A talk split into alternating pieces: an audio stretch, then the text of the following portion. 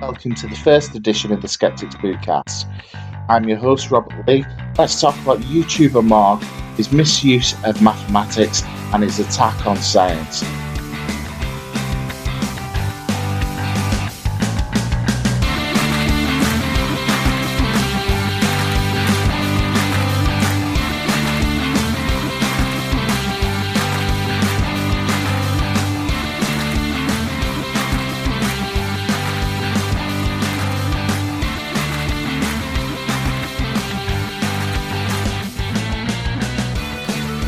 To answer the question, who is Morgue, what we first need to do is ask ourselves, what do you get if you take misunderstood mathematics, half baked New Age pseudo philosophy, and cult leader like intensity, and wrap it in Alice Cooper style makeup, plonk a Barbie's wig on it, and stick it on YouTube? You get Morgue, a self professed guru who wants to tell you how mathematics shapes reality. He says he wants to lead you into what he seems to claim is a new paradigm of reality called hyper Hyperianism. Sorry, guys, uh, it's quite hard to pronounce, or at least that's what he says he wants to do. Others may suggest he wants to fill your head with pseudo intellectual claptrap in an effort to get your money. They may also su- suggest that his pseudo religion is so vague and nebulous that it's clear that Morgue's making it up as it goes along. Some may also say that the course of, during the course of Morgue's video, you'll actually learn nothing barring how you can support him on Patreon. In fact, if you bung him $25 per video, he'll swallow a sword for you. But what does he expect you to swallow in return? This may seem a bit random for a guru such as Morgue to be offering, but it's a callback to his previous occupation as a quote unquote sideshow freak. I'm not even kidding here. At a time presumably prior to his Great Awakening, Morgue worked as what he calls a shock artist, hammering nails through his tongue on the Venice Beach sidewalk as a member of the Venice Beach Freak Show troupe. Morgue seems to be heavily inspired by the work of author Mike Hockney when it comes to his pseudo religion, who also operates under a series of pseudonyms, including but not limited to Michael Faust, Adam Weishaupt. But why so many pseudonyms? I suspect it's related to Hockney's desire to establish a, a Pythagorean Illuminism as a one true religion. It's easier to do if several people are writing about it rather than just one, hence the creation of various pseudonyms. In particular, the similarities include Morgue placing a heavy emphasis on Euler's equation, as does Hockney. The only difference being Hockney refers to the equation as the God equation, while Morgue calls it the soul equation. Barring this, their, interpret- their interpretations are uniquely nonsensical, and it feels like the difference in nomenclature is entirely cosmetic. Also, Morgue describes his religion as, quote unquote again, the one true religion and emphasizes its basis in rationality and mathematics, as does Hockney with his religion. All four have the same grammatical style, favour the same kind of imagery, and quote extensively from the same authors and philosophers. They also hold that both science and orthodox religion should be held in contempt by the general public. This is despite heavily referencing Christianity. Hockney, Faust, Weishaupt having written several books, among them regarding Christianity, and Morgue quoting from the Book of Enoch. Essentially, the same the two systems are the same, barring some jargon.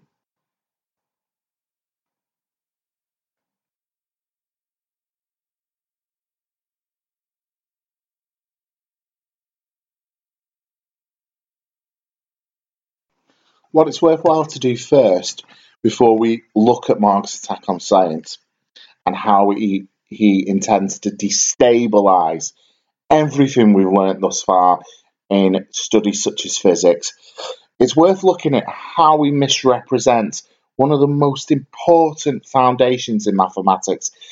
Can't emphasize enough if you've not studied maths, if you've not studied physics, Euler's equation is perhaps one of the most vital elements of those disciplines. The way Morgue takes Euler's equation and uses it to justify utter fucking bullshit is disgusting if you've studied Euler's equation, especially the way it's especially sickening the way he takes Richard Feynman's quote regarding Euler's form, formula or Euler's identity, to be more precise, as our dual. Morgue frequently throughout his work takes the quote from physicists, philosophers, great authors, and scientists and uses it to justify Hyperianism, which is utter, utter crap. It's laughable, really. The idea that these people, these, it's taken years to study a particular discipline and reach the level of learning they have. There's a reason their quotes, there's a reason the things they've said have been held in high regard. As if someone like Richard Feynman, a man of science who simplified learning so well and so elegantly, would support something like Hyperianism. Why is Euler's formula or Euler's identity held in such high regard? Well, mathematicians have five fundamental numbers or constants that occur throughout nature. That's E, I, pi, 1, and 0. Euler's equation, or Euler's identity, takes all of those constants and mixes them and that's why it's so important.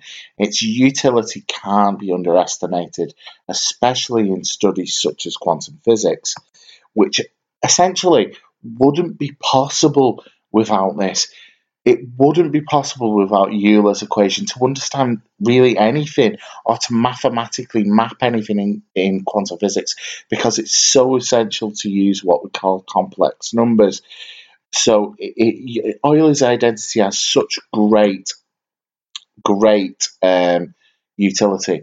Now, in Morgue's video, The Soul Equation, he tells us that Euler's identity is the soul equation. His quote when he tells us, I can tell you, I can reveal the exact equation of your soul gives you the feeling that you get a lot with pseudoscience, and it's one of familiarity mixed with complete disorientation. It's like waking up in your familiar bedroom, but every piece of furniture is stuck on the ceiling. The words Morgue speaks when he says, I will reveal the exact equation of your soul. The familiar, I recognize all the words, but I'm not entirely sure there's a reality in which they all fit together in a coherent sentence.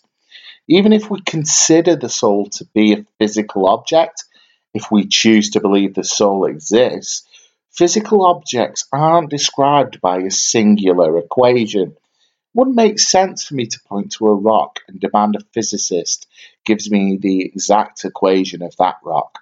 I could throw it, I could ask for an equation to define the facets of its motion. I could ask for an equation for its rest energy, for its gravitational energy, for its potential energy, even. I could even ask for a chemical equation, which is a different uh, concept altogether. And which one of these is the equation of the rock? Morgue tells us the soul's got nothing to do with mainstream religious bullshit or mystical nonsense. What he neglects to tell us, it is all to do with his new strain of mystical bullshit, his new religion. Oh, it's not mainstream, but it's definitely a religion. Morgue tells us that Euler's identity is so profound because it maps out a perfect circle. But when we actually look at Euler's identity, it's not that surprising that it would do this. Essentially, what you're doing when you look at Euler's formula is you're staring down one axis of a circle. What Morgue neglects to mention when he talks his mystical bullshit about waves is that Euler's equation because it's e to the pi, power i pi, has a period periodicity. So it's repeating. So it's natural that it would be sine wave or a cosine wave because you've got that repeating point every time if you're measuring it in radians every time you increase it by 2 pi you're returning to the same point that you had 2 pi ago Morgue either doesn't understand this or what I believe he doesn't want you to understand this he wants you to think that there's something mystical or magical about Euler's formula. Now, this isn't helped by the fact that if you Google Euler's, Euler's identity, sorry, I should say, if you Google Euler's identity, you'll find physicists and mathematicians waxing lyrical about how beautiful it is, how it's semi mystical. It can't be emphasized enough. This is because of its utility. Now, let's just say for a, a second we say, okay, this is mystical, this is not understood. What does the fact that it, that Euler's identity carves out a perfect circle, what's that got to do with your soul? Morgue tells us that everything's composed of waves. This is something we hear quite a lot from pseudoscientists. It arises from the fact there's waves occur in two ways in physics. We can map at the basic basic level. We can describe the motion of a particle using a wave function. And matter can oscillate as a wave. But these are two completely separate things. This doesn't mean that everything is oscillating as a wave function, which is often what you'll hear pseudoscientists tell us that everything is a wave. That's not true. Things on a quantum physical level that we've not measured can be mapped as a wave function, and various phases of matter can oscillate as waves. This doesn't mean the two things are unique. Another thing that Morgue does frequently throughout the video, the soul equation, is he equate matter and energy via the equation E equals mc squared, which I'm sure that all of you are familiar with. The problem with this is what Morgue doesn't understand and what people who generally use this equation don't understand, such as ghost hunters who use this to um, to support the idea of life after death is that matter and mass are two different things. Energy is a concept we don't really understand. We know it's the property of matter, it's something that belongs to matter, energy. It's intrinsic to matter. What quite it is, we're not sure. Mass is the same. It's a quantity that's intrinsic to matter. That's why we can look at mass and we can kind of convert it to energy via the equation E equals mc squared. They're both properties of matter. Matter being made of particles. Now, when we get particle annihilation, when two particles annihilate, when a, an electron meets a positron and annihilate, when any form of antimatter meets a form of matter, we get energy. But the matter's gone. It doesn't exist anymore. It's been annihilated. You don't you can't just convert from one to the other and switch willy-nilly. This is what this is what Morgue doesn't understand. It's what most pseudoscientists don't understand or want to conceal. Morgue's main issue with science seems to be the fact that science relies on induction and empiricism to obtain results. Morgue tells us that his system, Hyperianism, doesn't rely on such things. It relies on logic and mathematics. Now we've we've obviously seen already that Morgue's idea of mathematics doesn't quite meet the standard of what a modern math- mathematician would consider logic. Um, in fact, Morgue adds layers onto mathematics that simply aren't present. But his misunderstanding of science goes deeper than this. So, essentially, it starts. Morgue tells us that science should explain uh, existence and purpose. It's easy to counter this. Science isn't designed to tell you what your purpose is or why you exist. This is the job of philosophy or religion. If you choose to engage in those things, that is. If you need to be told your purpose, science makes no bones about it. Look elsewhere. Morgue tells us people of every era think they've got everything figured out and the ideas of the past, as far as they're concerned, were crazy. In the future, what we will consider science, he tells us, will be gone. It's fallacious to assume that because we've been wrong about things in the past, we must be wrong about things now. Many of the eras that Morgue describes were before the development of the scientific method. It was the advent of science that allowed us to correct the misapprehensions of the past. Are we correct about everything now? Doubtfully. I'm sure we'll add to our knowledge. I'm sure we'll build upon the models we have now, just as we've done in the past since the de- development of the scientific method. Our models of reality will become refined. Problem Morgue has is he doesn't understand the difference between refinement and replacement. As the next quote from his video, Science is the, the New Irrational Religion, will establish. Morgue tells us classical mechanics was once considered absolutely correct. Today, it is known that classical mechanics is completely and utterly wrong, Morgue tells us. It's been replaced by quantum mechanics. What is completely and utterly wrong is what Morgue's telling us here. Classical mechanics hasn't been replaced by quantum mechanics, nor has classical me- mechanics been replaced by relativity. These systems are extensions of classical mechanics. They build towards classical mechanics. When we take the values of quantum mechanics and we we build them up to when we make a mass large enough or a high quantum number, we recover the laws of classical mechanics.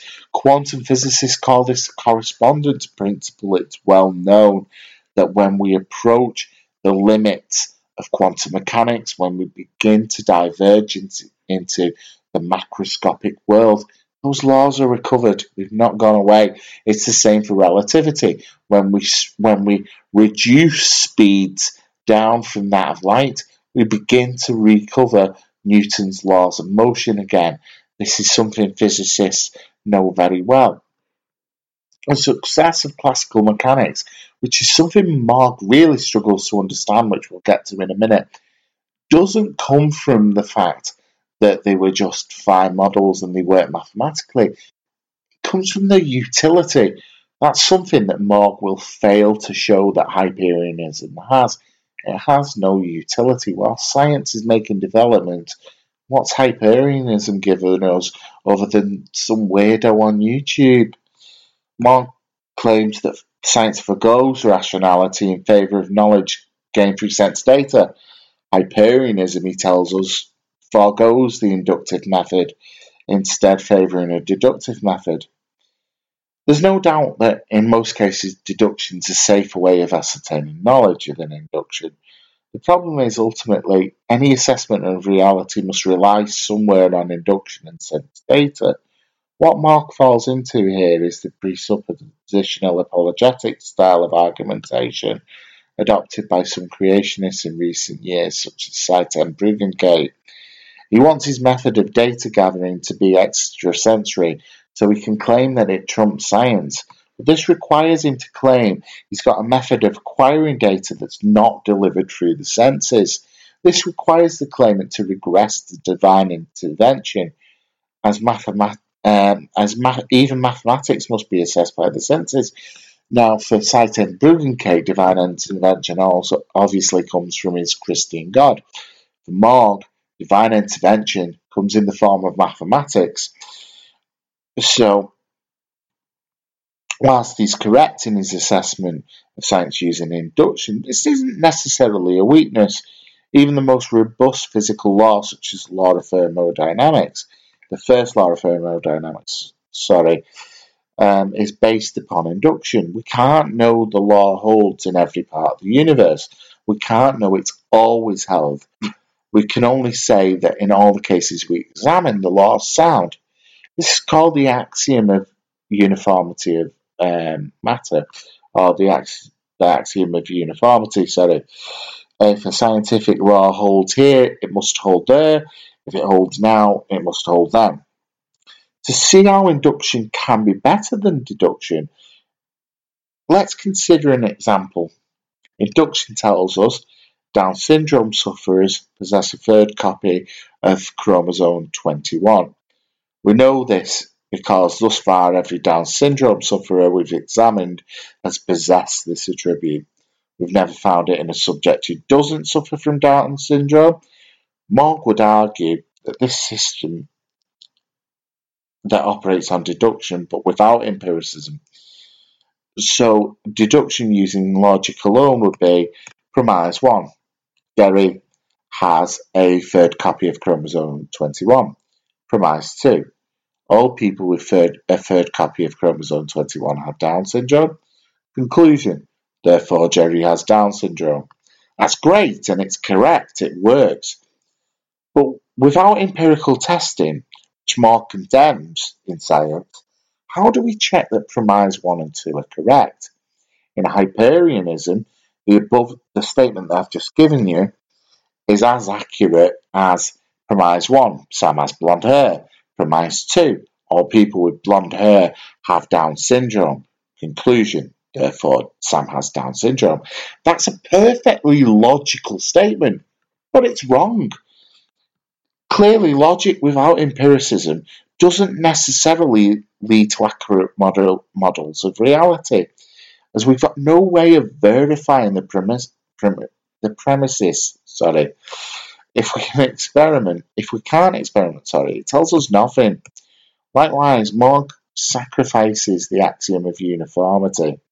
A Down syndrome marker may be third, third chromosome 21 today, but not tomorrow and not yesterday. It might be a marker in Warrington, but not in Wichita. Morgue's main understanding of science is exemplified by the following quote Just because science comes up with material inventions does not mean that they, scientists, know the truth about reality. Just because science came up with smartphones and smart pads I don't know what smart pad is, uh, doesn't mean they know anything about reality. Sorry, Morgue, but it categorically does mean that. The utility of science is one of its main successes. The fact that we can develop smartphones and smart pads, as he calls them, tells us that we understand something about reality. The fact that we can use the internet, the fact that we can use um, the electromagnetism to do something as simple as an automatic door shows us that our, our, our models of reality are correct. They have utility. They've delivered an untold amount of innovation. Morgue compares this innovation to a person praying for another person's recovery from an illness and said person who's being prayed for actually recovering. He says that's nothing to do with the prayer. I agree. The subject's recovery is a co- correlated event.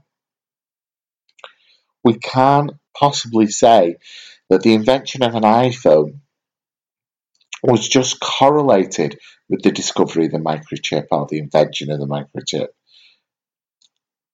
Its operation, Morgue tells us, by extension, would be the same even if Maxwell hadn't successfully mapped out his equations describing the elect- electromagnetic radiation. something that led us to a revolution in physics that occurred at the turn of the 20th century. Morgue tells us, even though classical mechanics is 100% wrong, again, no Morgue, you're 100% wrong, it allowed to put us uh, to it allowed us to put a man on the moon. It's difficult to know how to respond to that statement. I suppose with a question, Morgue, how do you think we put a man on the moon? If classical mechanics is 100% wrong, and I'd point out also, Morgue, by the time we'd put a man on the moon, we'd developed quantum mechanics. We'd also developed relativity. So your understanding of the history of science is as flawed as your understanding of the philosophy of science and any other aspect of science I've seen you discuss thus far. How do you, do you think we've put someone on the moon? Has Hyperianism put anybody on the moon? Uh, have you you, your reduction of epistemology to just pure logic and numbers, will that put someone on the moon? Something tells me no, it won't. This is about as flawed as a claim could ever possibly be. Morgue tells us with supreme arrogance that makes you want to punch the screen if you know anything about any scientific discipline that science should develop a system based on mathematics. Morgue, have you ever studied physics? Do you have any idea the amount of mathematics that goes into studying physics? One of the main criticisms I come across of physics is it relies too much on mathematics. A physics student at the degree level is overwhelmed with math- mathematics. It, it, it's a common trope called shut up and calculate that applies to quantum physics. The, the quantum physics student is overwhelmed with, with, with mathematics. Um, physics is a system derived from mathematics. Physics is the physical application of mathematics to describe the world. And this isn't just reduced to physics. If you look at something like population growth in biology, it relies heavily on mathematical concepts like logarithms. This, science is built on mathematics. Science is the extension of mathematics. Um, frustratingly seems intent on claiming exclusivity for mathematics for what is essentially a crackpot religion. Next comes Morgue's reduction to the science doesn't know everything argument.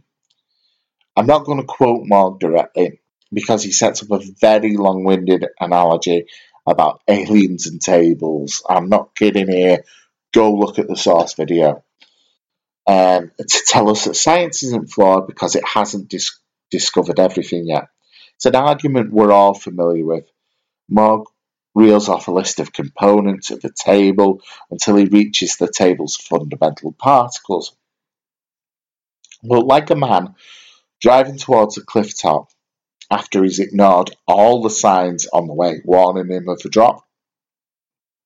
The reason Morgue can reel off these ever minute components down to fundamental particles is because of the remarkable success of the scientific method.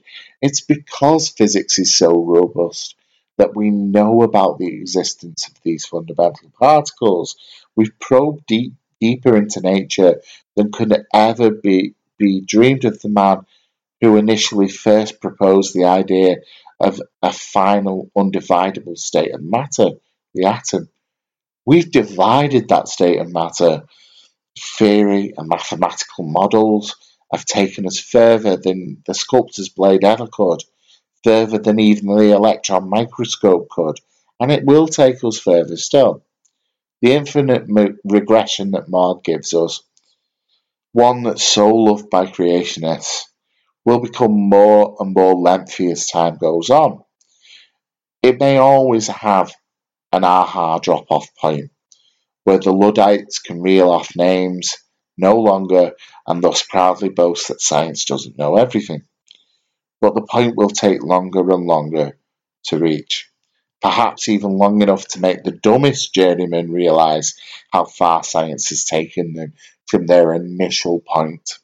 Maybe even realization will dawn upon them that we do know a lot about reality, even if we don't know everything.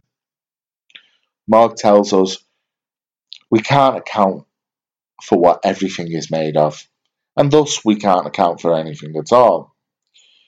Let's turn the tables on Mark here. What can you account for, Mark? What is everything made of? What does Hyperianism tell us everything made of? Maths? Circles? I'm sorry, that doesn't cut it. So we're in the same boat.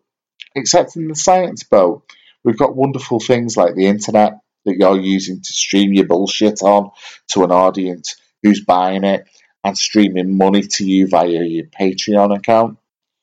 Um, we've got models of reality that's got proven utility in our science boat. What's your boat got in it? Circles? Where's the results of your your theory, mate? Where's the utility in Hyperianism? Mark quotes Max Planck during his video. As I mentioned, it's a common theme throughout his videos.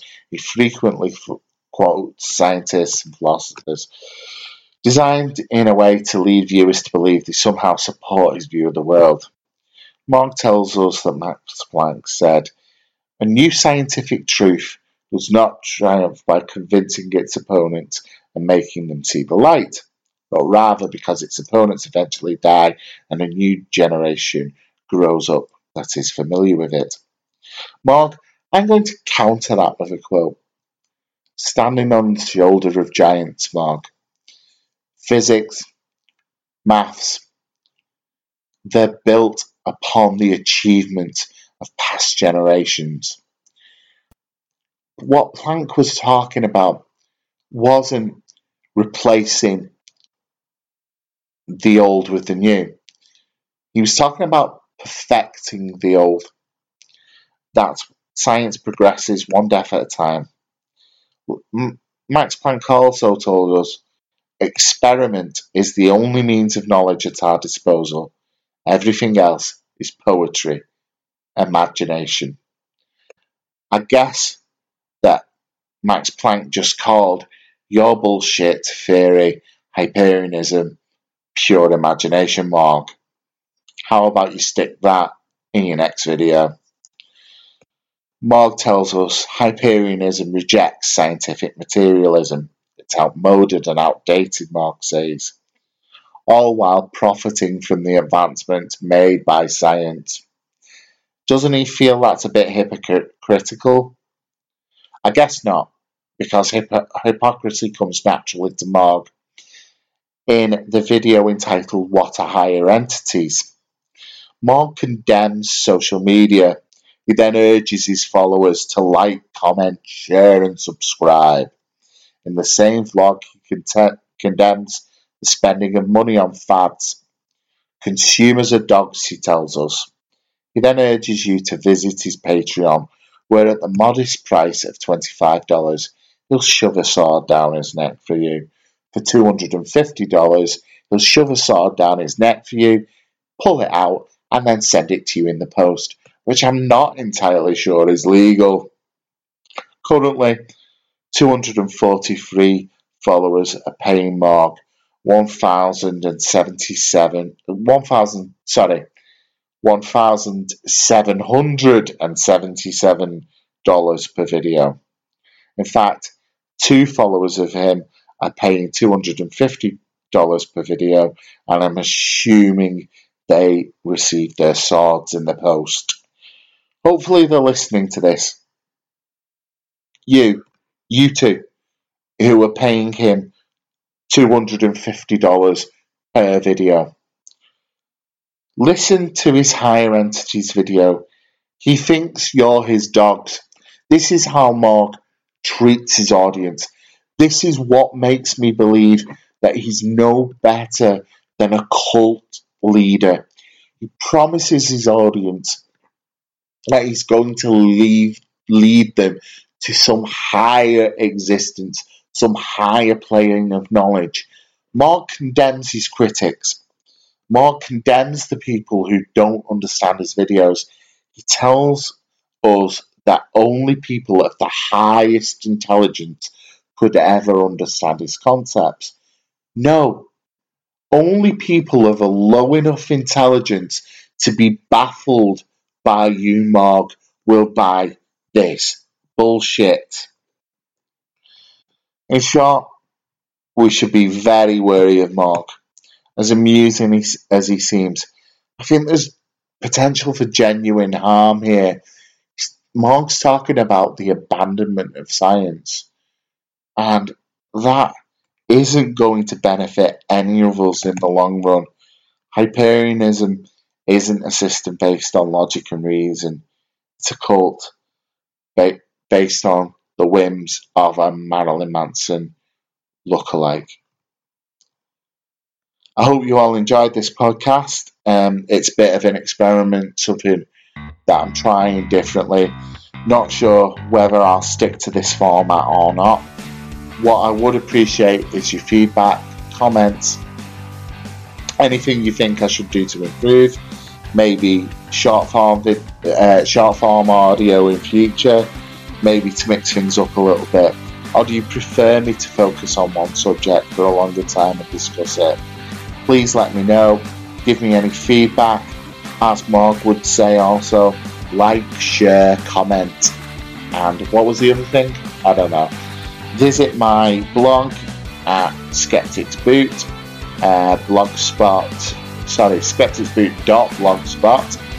Um, you can read all my past posts, including the stuff I've wrote about Morgue, a lot of which is featured in this podcast if you want to, with some little funny pictures that I've put on there, um, which I really should have outgrown by now. Also, visit The Rational Paranormal at Facebook, and you can see my regular posts. I hope you enjoyed this uh, podcast, and um, hopefully, it's the start of many more. Have a good evening.